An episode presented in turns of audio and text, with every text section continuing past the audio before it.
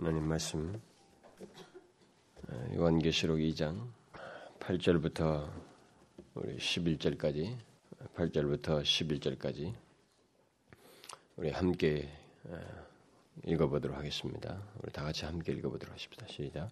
서머나 교회의 사자에게 편지하기를 처음이요 나중이요 죽었다가 살아나신 이가 가라사대 내가 네의 환란과 궁핍을 나누니 실상은 내가 부유한 자니라 자칭 유대인이라 하는 자들의 회방도 하노니 실상은 유대인이 아니요 사단의 회라. 내가 장차 받을 고난을 두려워 말라. 볼지어다 마귀가 장차 너희 가운데서 몇 사람을 오게 던져 시험을 받게 하리니 너희가 10일 동안 환란을 받으리라. 내가 죽도록 충성하라. 그리하면 내가 생명의 멸루관을 내게 주리라. 귀 있는 자는 성령이 교회들에게 하시는 말씀을 들을지어다. 이기는 자는 둘째 사망의 해를 받지 아니하리라. 우리는 지난 시간에 그 처음 사랑을 버린 것이 얼마나 심각한 것인지 예수를 믿는 사람으로서 또 하나님의 백성들 이 공동체 교회적인 차원에서도 그렇고 뭐 개인적인 차원에서도 마찬가지입니다만 우리가 처음 사랑을 버린 것이 얼마나 심각한 것인지 그리고 그 처음 사랑을 회복하기 위해서는 어떻게 해야 되는지 그 문제에 대해서 지난 시간에 살펴봤습니다. 모든 것이 잘 돼 있고 수고가 분주하고 활동이 왕성하고 인내도 있고 여러 가지 면에서 신앙의 자질들을 다 가지고 있지만 만일 처음 사랑을 잃어버린 가운데서 그러하다면 그것은 아, 굉장한 위기에 놓여 있다는 것입니다. 하나님께서 그를 촛대를 옮겨버릴 수 있는 그런 위기, 다시 말하면 하나님께 효용 가치가 없는 그런 상태에 있다는 것을 알고 그런 상태에서 가장 필요로 하는 것은 오직 한 가지밖에 없다고 그랬습니다. 그것은 그 처음 사랑을 회복하는 것뿐입니다. 그것을 회복하지 않으면 다른 길은 없습니다. 주님은 저대로 옮기신다고 그랬습니다. 그래서 우리는 그것을 잊지 않고 주님을 향하여서 우리가 예수 믿는 사람으로서 주님을 향하여서 사랑하고 주님을 사랑함으로 섬기고 나의 삶을 살고 봉사하고 행하는지 이것을 항상 물어서 확인해야 됩니다. 그래서 첫사랑을 처음 사랑을 잃어버리지 않고 그 주님을 사랑하여서 살고 그리스도인됨을 이렇게 그리스도인 된 자로서 우리의 모든 행동을 할 수 있도록 그리고 봉사할 수 있도록 항상 그렇게 깨어 있어야 됩니다. 자 그러면 오늘은 이제 두 번째 그 나오는 그 서문화 교회에 대한 말씀을 살펴보려고 하는데 제가 지금 에베소 교회는 두 번으로 나누었습니다만 가능한 한 이 한 교회에 대한 메시지가 좀 연결되어 있기 때문에 한 번만에 하려고 애를 썼는데 한 번만에 하려고 하니까 굉장히 내용이 많아요. 그래도 오늘은 제가 좀 길어질지 모르겠습니다만 그래도 이 한 번만에 해야 될 것 같습니다. 뭐 두 번에 나누려고 자꾸 그러니까 그 앞에 부분을 또 다시 연결해야 되는 작업을 반복하고 자꾸 해야 되기 때문에 가능한 한 이 좀 메시지 연결을 위해서 어, 오늘 이 한 번만에 이 내용을 살펴보려고 합니다. 오늘 영광스러우신 그 주님께서 어, 서머나 교회를 향해서 주신 이 메시지가 이제 오늘 본문에서 우리가 읽은 대로 그 내용입니다. 주님은 이 교회를 통해서 우리에게 무엇인가를 또한 말씀하시는데 아주 중요한 메시지를 또한 말을 해주고 있습니다. 오늘 예배소 교회를 언급하면서 어, 상당히 많은 것들을 생각할 수가 있었습니다. 무엇보다도 그 주님을 향한 사랑이 있는 여부가 얼마나 중요한지를 우리가 생각해 볼 수가 있었습니다. 그런데 이 서머나 교회를 향해서 주신 메시지를 통해서는 우리가 사는 가운데서 피할 수 없이 있게 되는 이 고난의 문제에 대해서 깊이 생각하게 하는 중요한 내용을 담고 있습니다. 여기 주님께서 그 편지를 보내시고 있는 이 보내고 있는 서머나 교회는 사도행전에 그 언급되지 않고 있는 교회입니다. 그래서 일반적으로는 바울이 3차 전도 여행 때 방문하여서 복음을 전한 것이 그 계기가 되어서 이 교회가 세워진 것으로 알려지고 있습니다. 그런데 주님께서 이 교회에 보낸 이 메시지의 그 주된 그 내용들을 보게 되면 우리는 이 교회가 처한 형편이 어떠하고 그리고 그 교회 주변 상황이 그 도시죠. 도시 상황이 어떠한지를 금방 예측할 수가 있습니다. 이 교회가 처한 형편과 그 도시 형편이 도시 상황이라는 것이 어떨 것 같습니까? 여러분들 읽으면서 금방 감을 잡을 수가 있었는데 대단히 반기독교적이다는 것을 우리가 금방 느낄 수가 있습니다. 대단히 기독교에 대해서 적대적이고 또또 그로 인해서 그리스도인들이 심하게 고난을 받고 있다는 것을 금방 우리는 간파할 수가 있습니다. 제가 오늘 이 전체 내용을 이렇게 음, 음 살피면 어, 이다 한꺼번에 언급하는 가운데서 꼭 어쩌면은 좀 더 많은 이 설명, 이 배경 설명을 하는 것이 좀 필요할 것 같은데 어, 사실 내용이 너무 길어서 배경 설명을 좀 생략을 하려고 합니다. 그냥 간단하게만 얘기를 하면은 이 서머나 어, 도시는 서머나 교회가 있는 그 도시는 이 에베소 교회와 이 라이벌 관계가 있는 그 아주 그, 그, 그 여러 가지 면에서 그 도시가 왕성한 그리고 번창한 그런 도시입니다. 그리고 무엇보다도 그 아시아에서 황제 숭배의 1번지로 알려져 있는 황제 숭배의 열을 올려고 있었던 그런 도시입니다. 게다가 그 유대인들이 이, 이 도시 안에서 굉장히 극성스럽게 기독교인들을 반대하는 그런 형편이 이 도시에 있었던 물론 유대인들은 우리가 사도행전에 보면 알지만 가는 곳곳마다 다 뒤에서 그 선동하는 기독교를 그 예수를 전하지 못하도록 선동하는 그 참 끈질긴 사람들입니다만 가는 도시마다 다 나타나서 그런 일을 했습니다만 여기 서문화에서는 굉장히 강력한 존재로 여기서 나타나고 있습니다. 아, 그런데 여기 언급된 그 말들을 통해서 우리가 보게 되면 이 서문화 교회에서 어, 이 어, 서문화 교회를 향해 주신 이 모든 메시지의 대부분의 내용이 고난과 다 관련되어 있습니다. 환란, 궁핍, 회방, 고난, 옥에 던짐, 10일 동안의 환란, 그리고 서문학교에 소개된 주님의 모습 속에서도 죽었다가 살아나신 이라고 하는 것을 통해서 무엇인가 이 죽음의 문제를 시사하고 있고 또 마지막 주님께서 주시는 약속에서도 둘째 사망의 해를 받지 않고 생명의 멸류관을 얻는 문제를 말함으로써 무엇인가 다분히 그들에게 그 위로를 주, 는 긍정적인 내용들을 담고 있으면서도 그 긍정적인 내용조차도 그들의 상황을 반영을 해주는데 대단히 그들이 심한 고난 가운데 있다는 것을 우리가 엿볼 수가 있습니다. 어쨌든 주님은 서문학교의 성도들이 과거의 어떤 고난을 받았고 또 현재도 계속 그런 고난을 받고 있는, 있으며 더 나아가서는 그들이 계속적으로 고난을 받을 것이다라고 하는 것을 여기서 시사하면서 그들을 이렇게 용기를 북돋아 줍니다. 이 메시지가 그거예요. 고난을 받고 있는 그들을 향해서 격려하고 있는 것입니다. 너희들에게 계속 고난이 있을 것인데 그 고난을 잘 감당하라고 결국 그렇게 권면을 해주고 있습니다. 자, 그러면 이 선만한 교회 그, 그리스도인들이 받은 고난이 무엇이고 왜 그들은 그렇게 고난을 받아야만 했는가? 이것은 우리들에게서도 동일하게 적용될 수 있는 문제입니다. 그래서 이, 런 문제와 관련해서 우리 자신에게도 뭐 정도 차이는 있을 수 있습니다만 우리에게 피할 수 없는 문제이기 때문에 우리는 이 내용을 통해서 우리에게 잘 적용해 봐야 되고 우리 교회적으로도 또 개인적으로도 적용을 해 봐야 됩니다.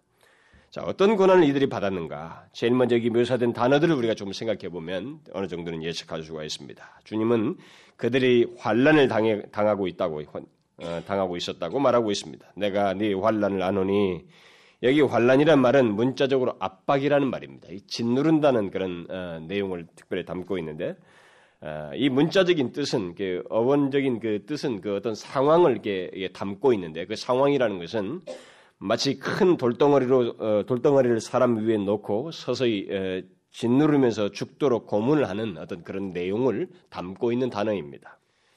그러니까 주님께서 이 말을 사용하신 것은 당시 서문학교의 그리스도인들이 실제로 뭐 돌, 돌에 짓누려서 고문당하고 죽는다는 그런 의미라기보다는 그렇게 죽음까지 내모는 압박을 받고 있었다는 겁니다. 이 그리스도인들이 그 도시 속에서. 그러니까 굉장한 압박을 받고 있었다는 거예요. 그 사람을 마치 이렇게 짓누르듯이 그런 압박을 줬단 말이죠. 그리스도인들에게 대해서. 그러니까 그들이 받은 이, 이, 압박은 뭐 한두 가지로 설명할 수 있는 것은 아닐 것입니다. 우리가 정신적인 압박이라는 것이 있잖아요.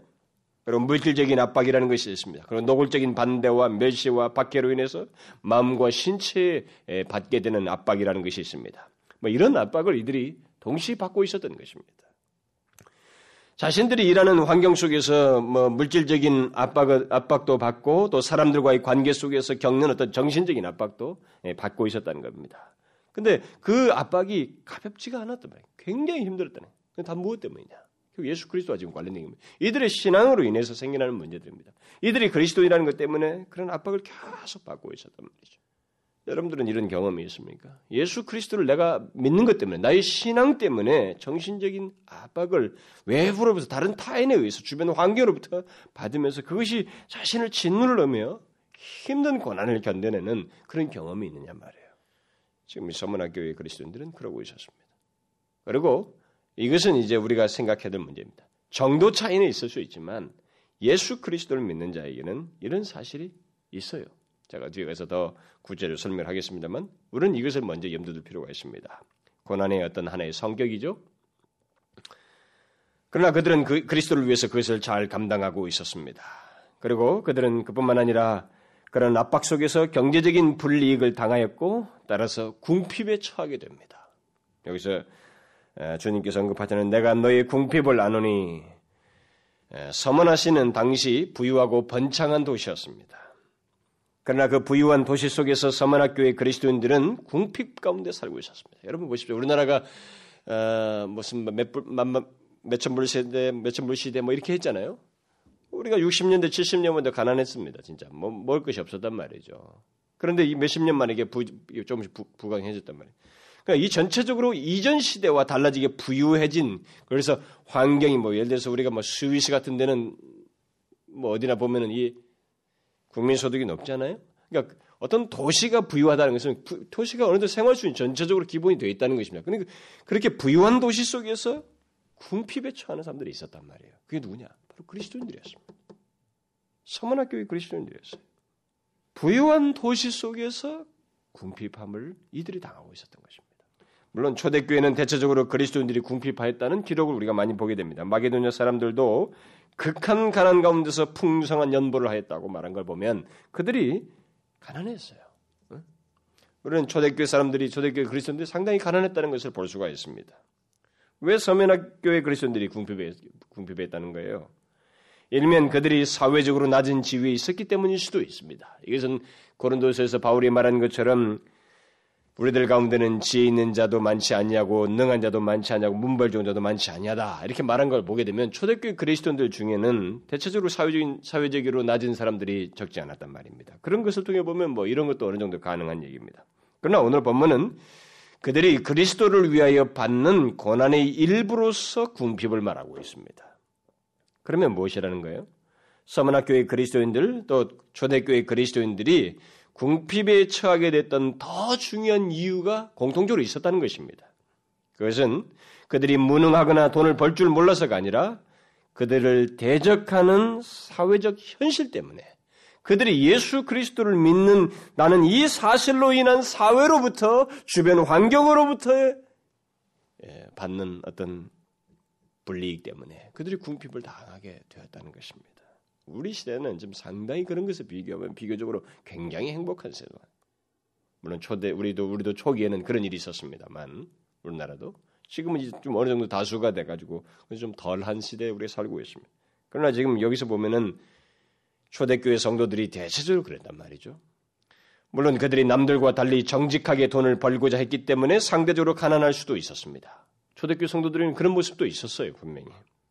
우리는 그런 이유를 아주 중요한 이유로 중요한 한 가지 이유로 생각할 수 있습니다.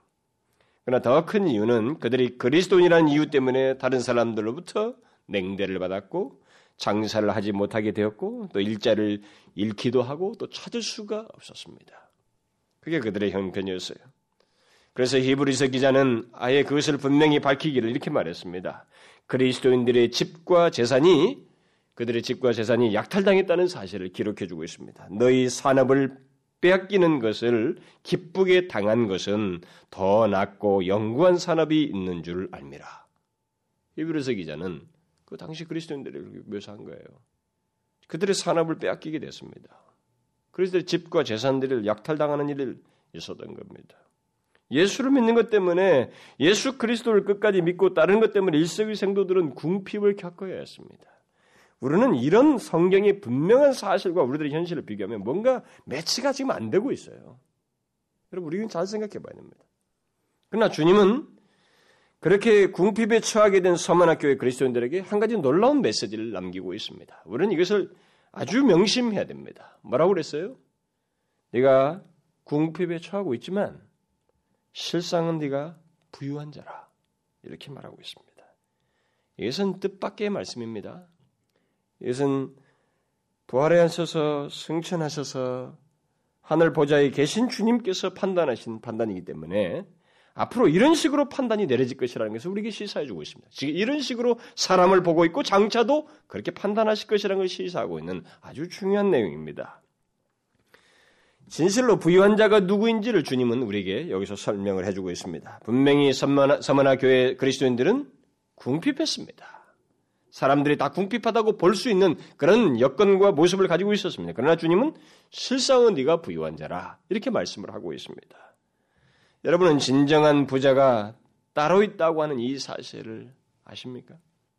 여러분 주님께서 말씀하시는 진정한 부자, 진실로 부유한 자가 따로 있다는 거예요. 우리 세상에서 우리들이 지금 생각하는 것도 전혀 다른 진정한 부자가 따로 있다는 것입니다.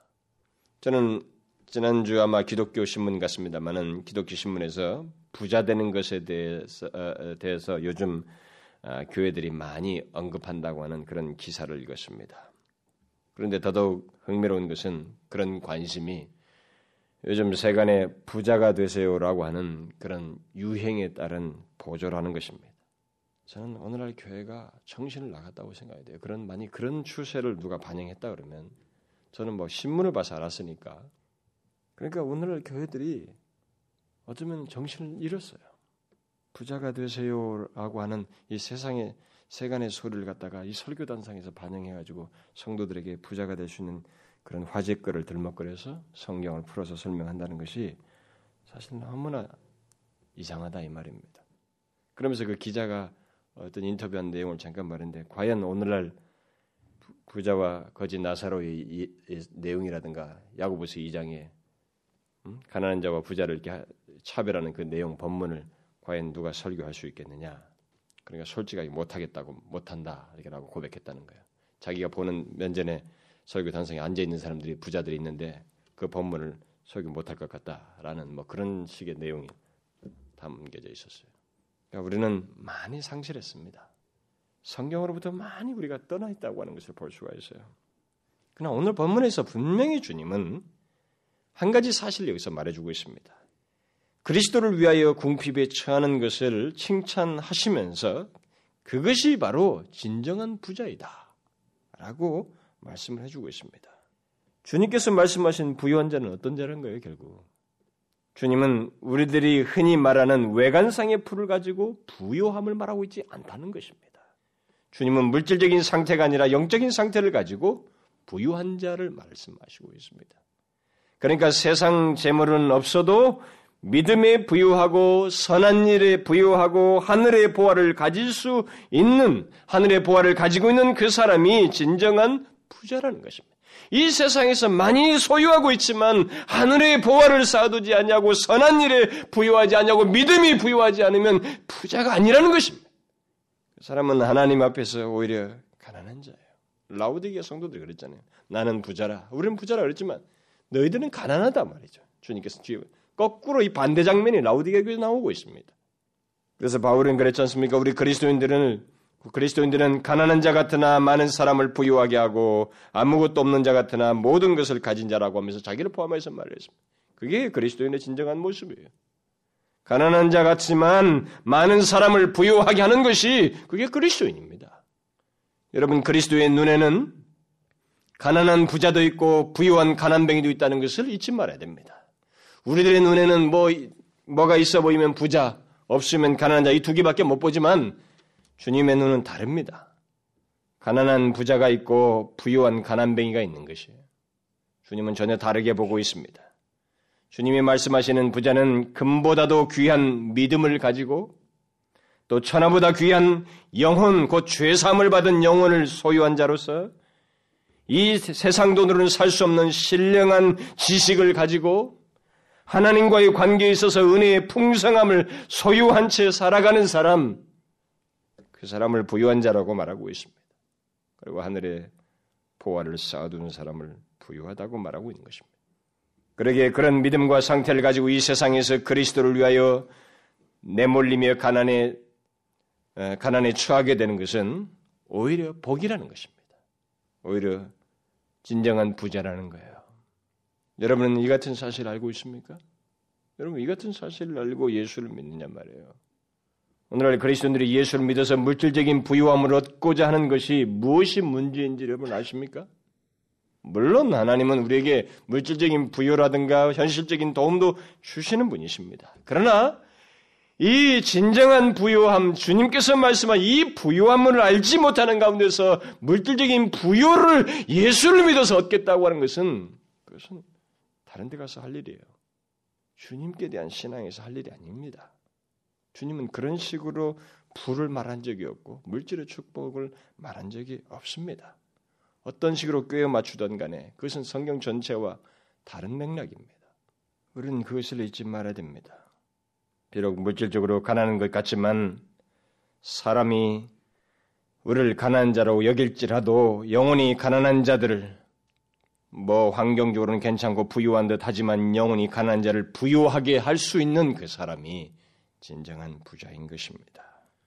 어쨌든 서머나 교회는 그리스도를 위하여 궁핍에 처했지만 영혼의 부유함을 가지고 그 고난을 잘 감당하고 있었습니다. 그리스도로 인하여서 풍성함을 가지고 있었어요. 그게 진정한 부자인 것입니다. 얼마나 이런 이런 메시지가 오늘 이 시대에 얼마나 호소력이 있을지 모르겠어요. 네, 조금 이따 다시 좀 뭐 영국을 바라보면서 쓴 그 존 스타트의 한 얘기를 제가 인용하겠습니다만 오늘날 우리 시대도 비추어 보면 이런 것이 얼마나 호소력이 있을지 모르겠어요.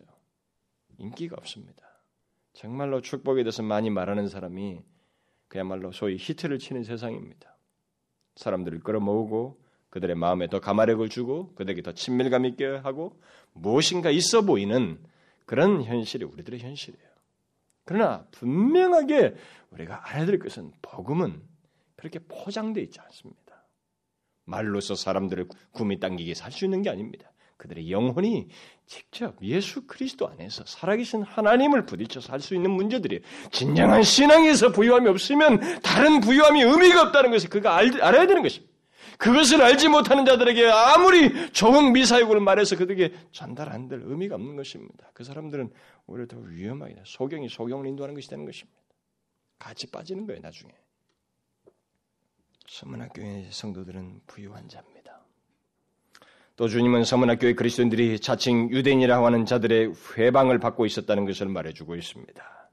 여기 회방이라는 것은 거짓과 악한 말로 그리스도인들을 모독하고 중상하는 것을 말합니다.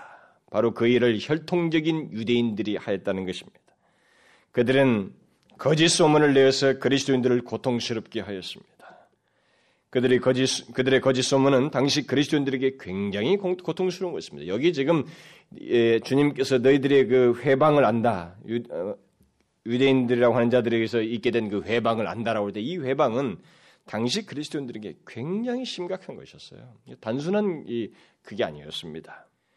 그들의 회방과 중상은 이 장사하는 사람들에게는 장사를 못하게 하는 것이 되기도 했고 또 다른 사람들과의 관계를 이간질해서 깨어지는 아주 정말 안타까운 현실을 만들어내기도 했고 심지어는 로마 황제를 모독했다고 하면서 또 로마를 전복하려고 하는 자들이라고 하면서 거짓말을 일삼으로써 이들을 더 막 죽음으로까지 내모는 로마로부터 적대감을 갖게 해서 특정 대상을 죽음에까지 내모는 아주 무서운 일이었습니다. 이런 일들을 이 유대인들이 했다는 것입니다. 굉장히 견디기 힘든 권한이었어요. 여러분은 거짓말로 악한 말로 중상하며 회방하는 것이 얼마나 파괴적인지 우리가 현실 속에서 어떤 사람들과 관계 속에 경험하면 나는 어떤 사람이 전혀 내가 말하지도 않은 사실을 가지고 나를 오해하고 계속 미운 감정 가지고 그것도 견디기 힘듭니다. 저는. 근데 그것을 위해서 사회가 고립시키고 그를 힘들게 한다고 한번 생각해 보십시오. 그렇게 해서 관계를 끊어버리고 잘 되던 일을 망하게 하고 소위 왕따 시키고 말이 고립시킨다고 생각합니다. 우리 어린아이들 뭐 중고생들이 심지어 무슨 왕따를 당하고 자살하는 그런 사건들도 있었습니다만은 그게 사회적인 고립이라는 것은 정말로 힘든 것입니다. 그 또래 사회에서 자기가 있는 삶의 환경에서 터전 속에서 이 고립된다고 하는 것은 정말로 힘든 권한이었어요. 근데 그것을 이 그리스도인들이 당하고 있었습니다. 서머나시에 그리스도인들이 당하고 있었어요. 그리스도를 위하여 당하고 있었던 것입니다. 그러나 주님은 이 회방꾼들인 유대인들을 가리켜서 사단의 회라고 말하고 있습니다. 회하면은 회당은 주님의 회당입니다. 그런데 이들은 주님의 회당이 아니라 사단의 회당이라는 것입니다. 여러분 마귀의 뜻이 무엇입니까? 고소하는 자요, 회방하는 자이고 거짓말쟁이요, 거짓의 아비입니다. 바로 그런 사람들의 회라는 겁니다. 그래서 마귀를 따라서 예수 그리스도를 쫓는 자들을 회방하고 중상하는 것은 주님의 회가 아니라는 거예요. 그것은 사단의 회라는 것입니다.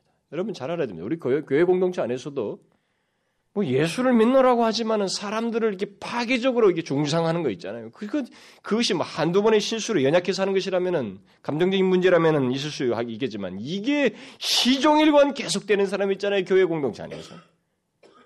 그 사람은 심각한 사람입니다. 그 사람은 그리스도인의 모습을 갖고 있는 사람이 아닙니다. 사단에 넘어간 사람이거나 조정받고 있거나 그런 사람이에요. 주님은 단 단호하게 말씀하십니다. 사단의 회라고. 바로 그런 혹독한 그 고난 속에서 이 교회 그리스도인들은 견뎠습니다. 그리스도를 위하여 기꺼이 그 고난을 당하고 있었던 것입니다. 참 힘든 고난이에요. 그러나 주님은 그들이 현재 과거에 당했고 지금도 당하고 있는 이 문제만이 아니라 미래의 고난까지 언급을 하십니다. 교회 그리스도인들이 지금까지 받은 고난을 칭찬하는 것으로 끝내지, 아니, 끝내, 끝내지 않고 그들에게 더 심한 고난이 닥칠 것을 말씀하시고 있습니다. 몇 사람이 옥에 던질 것이다. 라고 하는 이런 말씀을 하셔요. 1세기 당시 그리스도인들이 예수 믿는 것 때문에 감옥에 던져진 것은 흔한 일이었습니다. 그렇죠? 그리고 이것은 기독교 역사 속에서 계속되어 왔어요. 지금도 그 일은 계속되고 있습니다. 온 세계 각처에서. 그리고 우리나라도 보면 일제시대에 많은 그리스도인들이 옥에 갇혔습니다. 그것은 분명히 고난 중에서 더 앞서 나간 좀 더 힘든 심한 고난이라고 할 수가 있겠습니다. 앞으로 이런 고난이 너에게 있을 것이다 라고 지금 말씀을 하고 있습니다. 그러니까 이 사람들은 고난을 지금까지도 받고 있었는데 앞으로도 기다리는 건 고난밖에 없는 거예요. 여러분 이걸 잘 생각해 보세요. 그런데 주님은 그 문제에 대해서 절대 소극적이지 않아요. 이 문제를 다루는 데 있어서 굉장히 적극적입니다. 그래서 나중에 보면은 그들의 주, 에, 고난이 어느, 어느 정도까지 될 것인가에 대해서 죽음까지를 예견하시는 거예요. 그것까지 적극적으로 얘기하십니다. 죽도록 충성하라는 겁니다. 죽음에 처할 수 있다는 것을 주님은 미리 말씀하시는 거예요. 그들이 받는 고난은 죽음까지도 포함될 수 있다는 것을 시사해 주고 있는 것입니다. 주님은 죽도록 곧 죽음에 이를 수 있다는 것을 알고 충성할 것을 말씀합니다. 더 적극적이에요, 주님은. 실제로 이 편지가 서머나 교회에 보내진 이후 약 5, 60년이 지나서 이 서머나 교회의 감독이었고 또 사도 요한의 제자였던 폴리갑이, 이 폴리갑이 여기 감독이었어요. 그 유명한 순교자가 그 사람이 실제로 이 편지를 받고 난 5, 60년 뒤에 순교를 당합니다. 어떤 사람들은 이 편지를 받을 때쯤에 보내질 당시에 폴리갑이 거기에 서머나 교회에 있었을 것이다 이렇게 보기도 합니다만은 어쨌든 그 사람이 이 말대로 순교를 당하게 됩니다. 우리가 알다시피 폴리갑은 그가에게 잡혔을 때 시즈에게 가이사죠 로마 황제에게 맹세하면은 살려주겠다고 그 집정관이 얘기를 했습니다. 그러나 그것은 그를, 그는 그것을 거부합니다. 이것이 거부했을 때 닥쳐올 것이 무엇인지 알고 있었지만 기꺼이 그것을 그는 그, 그것을 거부합니다. 그런데 흥미로운 것은 그 폴리갑의 순교를 부추기는 그 배후에 유대인들이 있었다는 것입니다. 이 서머나 서머나 도시가 얼마나 유대인들의 적대감이 강했는지 그것을 엿볼 수 있는 거예요.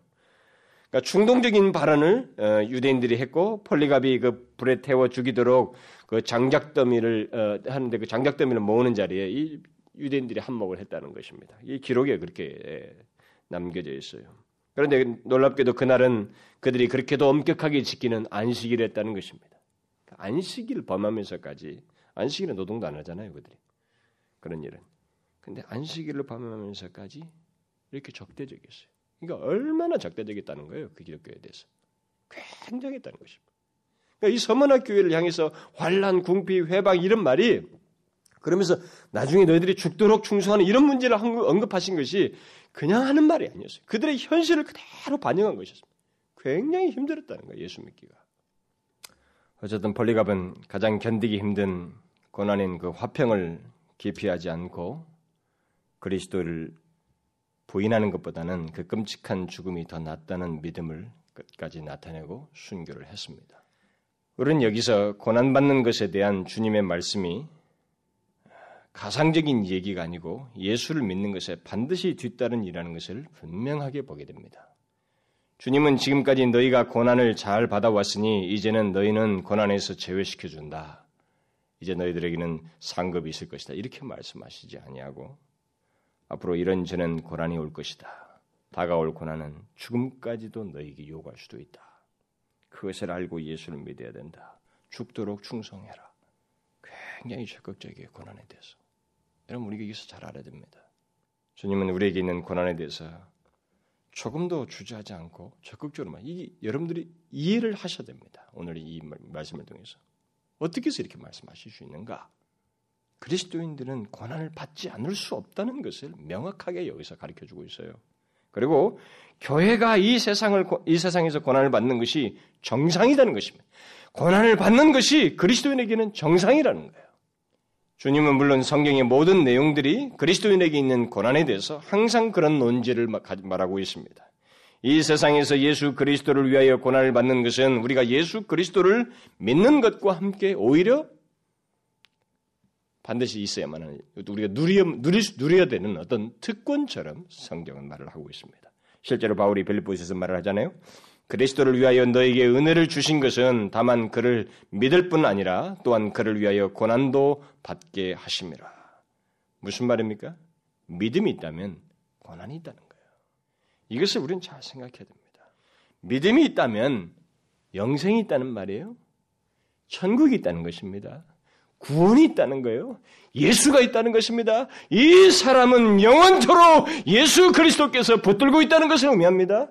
그는 영원토록 하나님의 은혜 안에 거하고 있다는 것을 말하는 것입니다. 그러나 그 믿음이 있다는 것은 동시에 고난이 있다는 거예요. 고난이 있다는 것입니다. 예수를 믿는 믿음이 있는 한 그 사람에겐 고난받는 일이 반드시 있다는 것입니다. 그것은 특권이에요. 특권으로 묘사를 하고 있습니다. 그래서 만일 믿음을 가지고 있지 않다면 고난받는 일은 없습니다. 또 경건하게 살고자 하면 핍박이 있겠지만 경건하게 살고자 하지 않는다면 핍박은 없게 되는 것입니다. 결국 고난을 받는다는 것, 그리고 고난을 믿음으로 잘 감당한다는 것은 그가 참된 그리스도인이라는 것을 말하는 것이고 그런 교회야말로 참된 교회라는 것을 말하는 것입니다. 이런 맥락에서 여러분 우리 자신들을 한번 봐야 됩니다. 나에게 믿음이 있다면 나에게는 고난이 있다는 것인데 나는 어떤가라는 거예요. 오늘날 우리들의 교회는 어떨까요? 이 시대의 그리스도인들은 어떻습니까? 그리스도를 위하여 압박을 받고 있는가? 과연 오늘날 그리스도인들이 불이익을 당하고 궁핍에 내몰리고 있는가? 예수 그리스도를 믿는 것 때문에 중상, 중상과 조소와 조롱을 분명히 받고 있는가? 오늘날 그렇습니까? 정도는 약할지 모르지만 그런 일을 경험하고 있는가라는 거예요. 그러면 목사님 반드시 받아야 된다는 억지로라도 받으라는 겁니까? 그게 아니에요. 믿음만 드러내면 이런 일이 있다는 겁니다. 세상은 그렇게 하게끔 돼 있어요. 이 계시록이 그것을 말해주는 겁니다. 이 세상의 구조는 가다란 싸움 속에 있기 때문에 반드시 예수 그리스도를 참된 예수 그리스도를 믿는 믿음을 드러낸다면 거기에 핍박과 중상과 무엇인가 회방이 있게 되어 있다는 것입니다. 만약 우리가 고난을 받고 있다면 우리가 진실로 예수 그리스도를 위하여 그 같은 고난을 받고 있다면 우리는 이 고난으로부터 뭐 자유할 것이다라고는 생각보다는 사실상 고난에 대해서 어떻게 믿음을 가지고 잘 감당할 것인가 그리스도를 위하여 이렇게 생각을 해야 되는 것이지 고난은 지금까지 다 받은 이 사람들에게도 앞으로도 있다 이렇게 말하고 있어요. 있는 것입니다. 믿음 때문에 있어요. 믿음 때문에 그들은 감옥에도 갇히고 심지어 죽음에도 처할 수 있다는 것을 말을 하고 있습니다. 그런 면에서 우리 자신들을 보십시오. 나는 이런 믿음을 드러냄으로써 고난을 받고 있는가? 만일 지금까지 고, 고난을 깊이 해왔다면 그리스도를 위하여 받는 고난이 무엇인지를 알지 못하고 있다면 그 이유가 무엇이겠는지 한번 생각해 보십시오. 왜 나에게는 고난이 없는 것인가? 왜 내게는 뭐 나는 고난이라고 하는 이런 것을 알지 못하는가?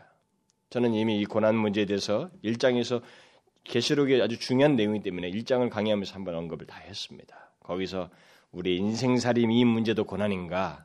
아니면 천재지변 이런 것도 고난인가? 아니면 정말 구체적인 고난은 무엇이 이런 걸 제가 다 언급을 했어요. 그렇기 때문에 여기서는 이 여기에 관련된 것만 언급을 하고 가겠습니다. 한번 잘 지금까지 자기에게 만약 이런 고난에 관한 문제가 없다면 예수 그리스도를 위하여 받는다고 하는 고난이 자기가 없다면 한번 생각을 해보란 말이죠. 왜 그런가? 혹시 기피해서 그런 건 아닌가? 믿음이 없으면 고난이 없습니다. 그리고 그 믿음을 드러내지 아니하면 고난이 없어요.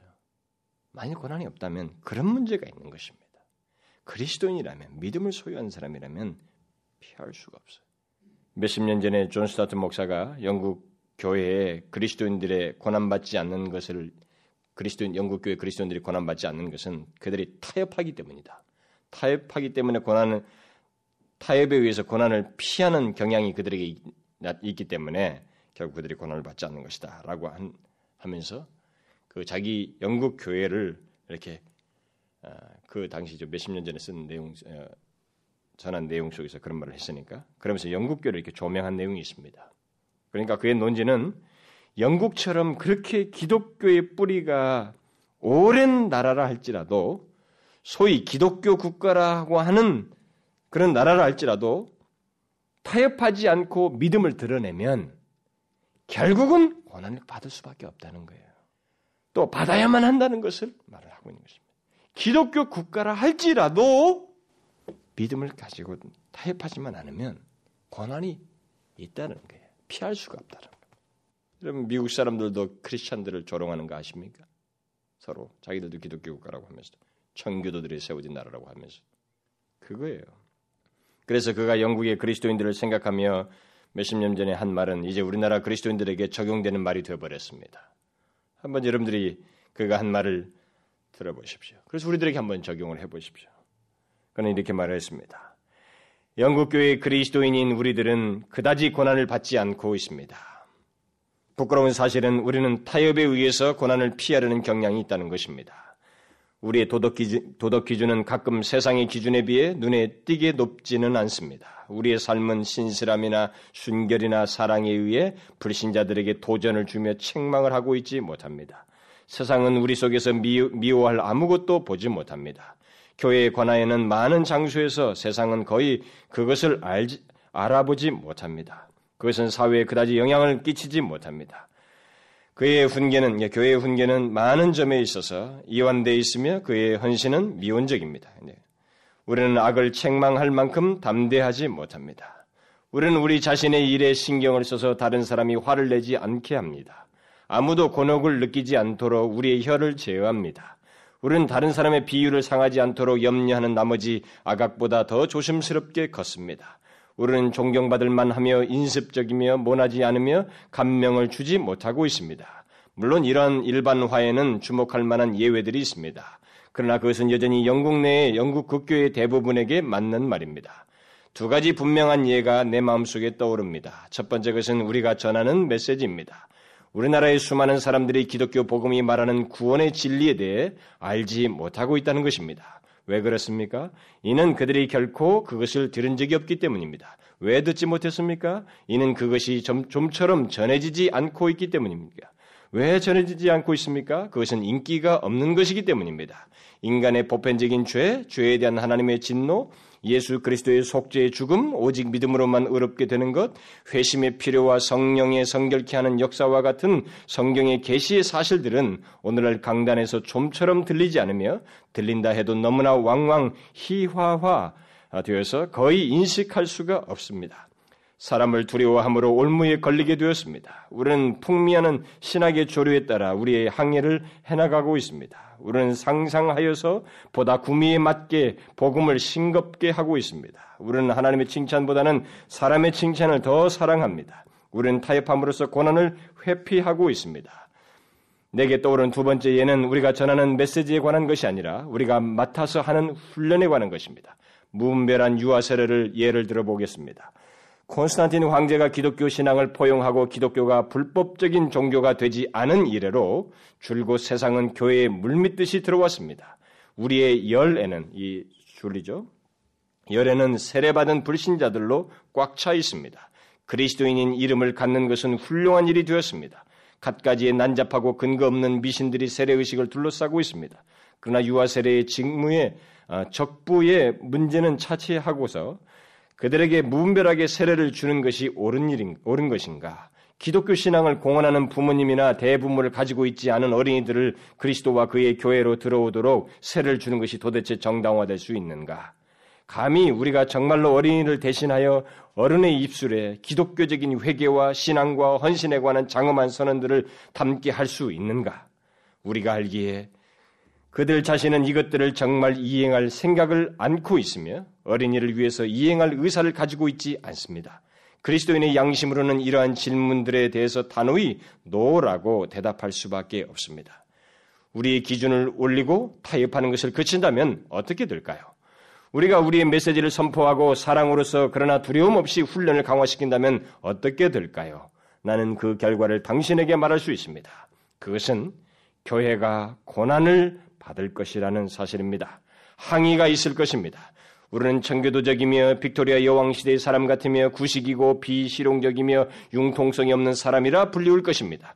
기실 모든 상상할 수 없는 경멸적인 형용사들이 우리가 불신 세계를 봉사하는 동안 우리 귀에 들려올 것입니다. 그리고 교회는 다시 자신이 어디에 속해 있는지 영문 밖 광야에 있다는 것을 발견하게 될 것입니다. 나는 연약하고 죄 많고 통해하는 자들을 향하여 무정하게 대하는 것을 옹호하고 있는 것이 아닙니다.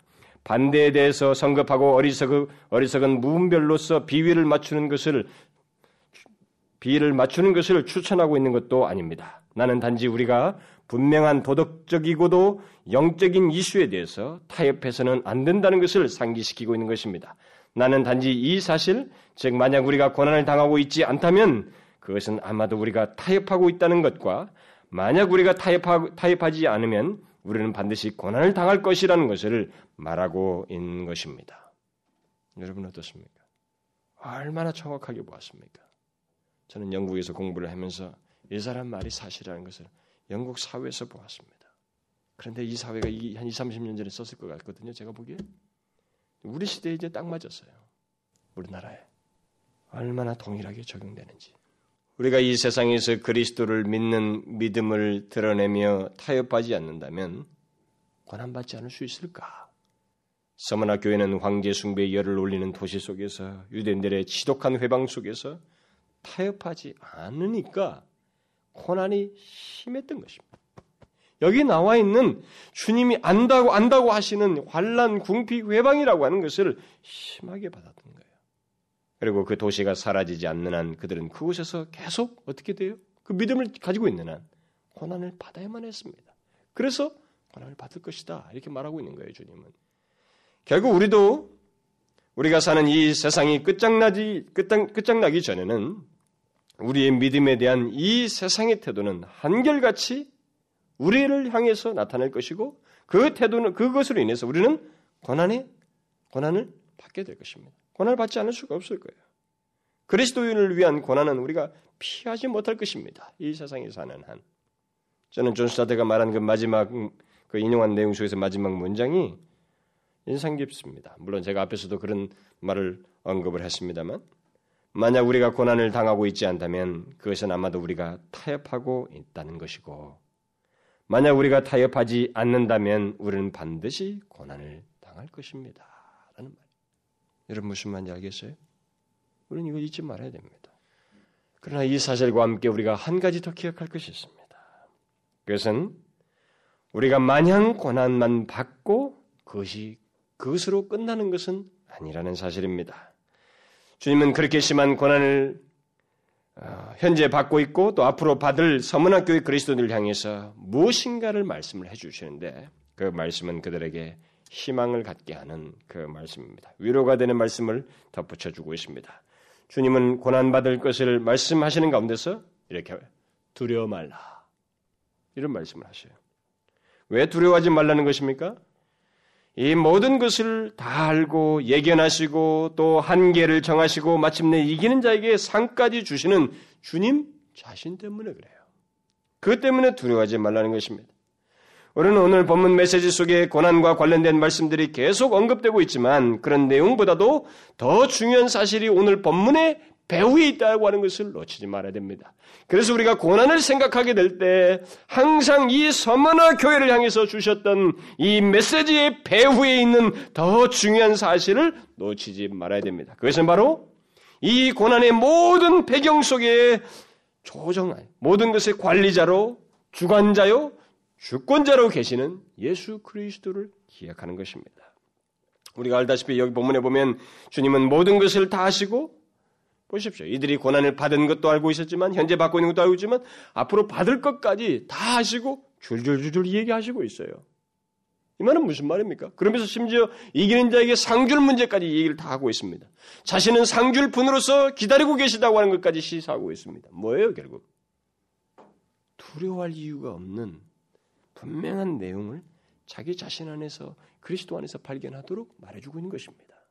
그러니까 고난 가운데 있는 그리스도인들이 두려워할 필요가 없는 더 크신 예수 그리스도의 손을 그분의 배후를 잊지 말라는 것입니다. 그 믿음을 잊지 말라는 거예요.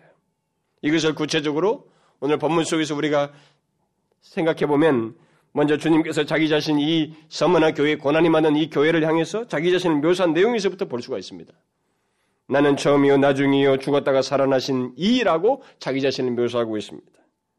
순교를 당할 수 있는 그런 백성들, 그 어, 서머나 교회 그리스도인들에게 자신을 이렇게 묘사하신 것은 무엇을 말하겠어요? 나는 고난받는 너희를 위해서 알파와 오메가다. 변함이 없다는 거예요. 변치 않는다. 또 죽었다가 살아난 자로서 죽음을 정복한 자이다. 결국 고난받는 그리스도인들 향해서 너희는 고난으로 끝나지 않는다는 것을 알라.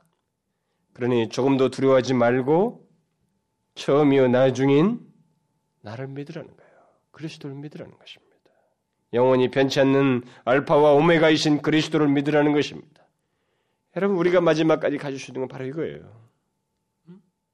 무엇입니까? 히브리서 기자가 계속 밝혀진 게 뭡니까? 모든 믿음의 사람들이 그 상황 자기들의 삶을 순례기를 살면서 위기들을 다 극복했던 게 뭡니까? 믿음이에요. 하나님이 계신다는 거죠, 우리에겐. 이 고난이 전부가 아니라는 거예요. 우리에게는 내가 아무리 지독한 고난을 당해도 이것이 하나님의 수중 아래서 있는 것이고 우리에게는 하나님이 계시다. 편치 않는 하나님이 계시다. 예수 그리스도는 어제와 오늘이나 동일하시다고 하는 생각도 히브리서 기자가 말한 거예요. 믿음의 삶을 다 열간 다음에 한 말입니다. 두려워 말고 믿으라. 더욱이 우리가 이 서머나 교회를 향해서 주시는 말씀 속에서 우리가 생각할 수 있는 것은 이 배우로서 주님의 그 배후에 대한 내용을 생각할 수 있는 것은 뭐냐면 다 알고 있다는 거예요. 고난 받은 것도 알고 있고 고난 받고 있는 것도 알고 있고 고난 받을 것도 알고 있다는 것입니다. 이게 뭘 말하겠어요, 여러분?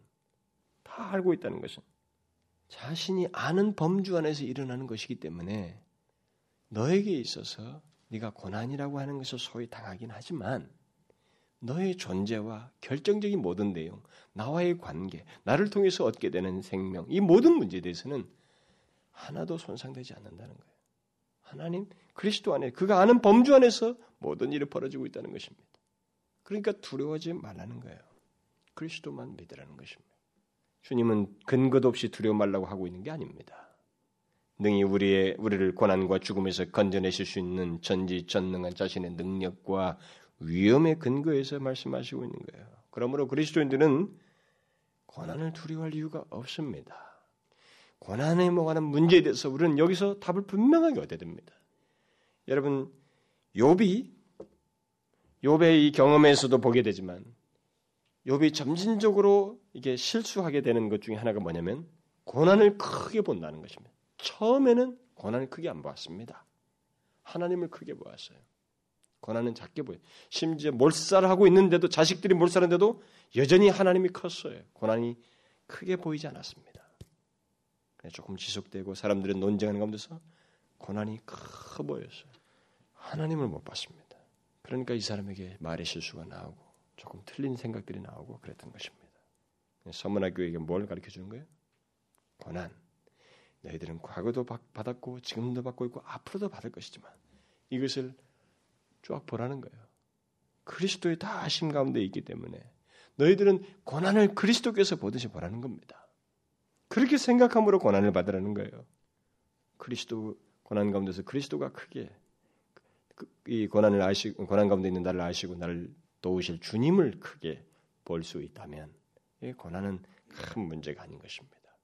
또 주님은 서머나 그리스도인들에게 너희 고난은 나의 주권 아래서 있다는 것을 분명하게 말해주고 있습니다. 여러분 알다시피 주님은 우리가 받는 고난을 관리하고 계신다고 하는 논지를 여기서 표현해주고 있습니다. 마귀가 장차 너희 가운데서 몇 사람을 오게 던져 시험을 받게 하리니 너희가 10일 동안 환란을 받으리라. 주님은 너희 중 몇 사람이 감옥에 던져질 거라고 말을 하면서 또 10일 동안 받게 될 것이다 이렇게 말하고 있습니다. 이 뭡니까? 제한된 사람, 제한된 시간 동안에 이런 극심한 환란이 주어진다는 거예요. 지금 순교 같은 이런 문제는 결국 하나님의 예수 그리스도 철저한 통제 아래서 이루어지는 거예요. 그 관리 아래서 이루어지는 것입니다. 여기 10일이라고 하는 것은 제한된 시간을 말하는 것입니다. 그냥 무한대가 아니라는 것입니다. 주님은 감옥에 들어가는 것 같은 심한 고난을 받는 사람들의 수나 그 기간을 제한하시고 있습니다. 그래서 지금까지 예수 믿는 사람 중에 누구나 다 순교하는 거 아니에요. 그것은 하나님이 제한하고 있습니다. 뭐 사단이 아무리 악한 히틀러, 안티오쿠스 에피파네스 같은 사람이든 뭐 아무리 악한 사람을 일으켜도 다 순교 못 시킵니다. 다 순교시키기 전에 그 사람을 데려가 버려요, 하나님이. 숫자를 제한하십니다. 기간도 제한하셔요. 우리의 고난의 문제는 주님의 주권 아래서 있습니다. 그가 관리하신다 이 말입니다. 그러니까 두려워하지 말라는 거예요. 네가 아무리 어떻다 할지라도 그걸 다 알고 보고 관리하고 주관 주관하신다는 것입니다. 두려워하지 말라는 거예요. 그러니까 우리들에 대한 마귀의 손은 한계가 있는 것입니다. 여백에도 그랬던 것처럼. 그뿐만 아니라 주님은 우리의 고난을 고난은 어디까지나 시험이다라고 말을 하고 있습니다. 자, 어떤 사람들은 왜 그러면 그렇게 고난을 당하게 합니까? 라고 하는 질문을 할지 모르겠습니다. 여기서 그것을 설명하고 있는 것입니다. 주님은 우리들이 고난을 받는데 한 가지 목적을 가지고 있습니다. 어떤 목적을 가지고 있어요. 시험이라는 말을 통해서 그것을 우리에게 시사하고 있습니다. 마귀는 자기 뜻을 이루고 있지만 그는 오히려 불, 도, 에, 도구에 불과하다는 것입니다. 마귀는 마귀 나름대로 자기의 목적을 이룬다고 생각하지만 하나님은 그를 제한하시면서 하나님 자신의 더 큰 목적을 이루신다는 것입니다. 우리들의, 우리들에게 있는 어떤 불순물을 제거하고 그 문을 달려나듯이 우리를 순결케 하시는 일을 하신다는 것입니다. 더욱 그리스도를 알고 더욱 하나님과의 친밀한 관계들을 경험하고 그리스도를 닮도록 하는 거예요. 예수 그리스도께서 가셨던 그 길을 가보지 않고서는 그 길을 따라보지 않고서는 그리스도인됨이 무엇인지 주의 사랑이 무엇인지 그리스도인이라고 하는 것이 무엇인지 우리가 알지 못하는 것입니다. 그래서 로마의 사람들이나 지금 지금도 이탈리아 사람들처럼 그저 교회다가 유아 세례 때 적은 한번 두고 거의 교회도 나간 적 없고 가끔 미사는 한 번씩 가고 그것으로 있다가 나중에 천국 간다고 생각하는 것은 있을 수가 없어요. 주님은 그리스도인은 반드시 고난이 있고 그 고난을 통해서 그들에게 있는 불순물들을 제거하고 그리스도를 닮도록 하는 거예요. 그리스도와 함께한 후사들의 모습들을 이 세상에서부터 갖게 하시는 것입니다. 고난은 바로 그런 신비스러운 목적을 가지고 있어요. 우리가 다 설명치 못하는 내용들이 있지만 거기는 거룩한 목적이 있습니다. 그래서 예수 믿으면서 뺀질뺀질하게 고난 같은 거 피하고 뭐 그런 것도 안 하고 타협하면서 고난이 없는 것이 사는 것. 여러분 그것이 정상적인 그리스도의 모습이 아니에요. 하나님은 우리 그리스도인들이 다 고난을 통해서 하나님의 그 참된 백성의 모습을 갖게 하시는 거예요. 우리는 고난받는 그 순간은 무엇이 무엇인지 알지 못하고 앞이 안 보일 수도 있습니다. 그러나 하나님은 그 고난 가운데서 우리들이 미처 깨닫지도 못할 더욱 놀라운 목적을 가지시고 우리를 빚으시고 그리스도를 더욱 닮도록 그런 거룩한 뜻을 나타내셔요. 우리가 알지 못하는 여러분 잘 보십시오. 제가 저 같은 사람도 교회 안에서 이렇게 섬기다 보면 어떤 사람은 신앙생활 하면서 이렇게 내면이 바뀌고 있어요. 고난을 겪으면서 그 여러 가지 경험들 하면서 막 내면이 바뀌는 겁니다. 그래서 저 같은 사람은 가슴 조일 때가 있거든요. 아, 저 순간을 제가 막 권면을 하려고 해도 제 권면도 안 들으려고 하거든요. 그런 것도 막 뻔한 대답이다. 목사가 하는 말은 다 똑같이 뭐 성경 얘기겠지. 뭐 이렇게 하면서 안 들었거든요.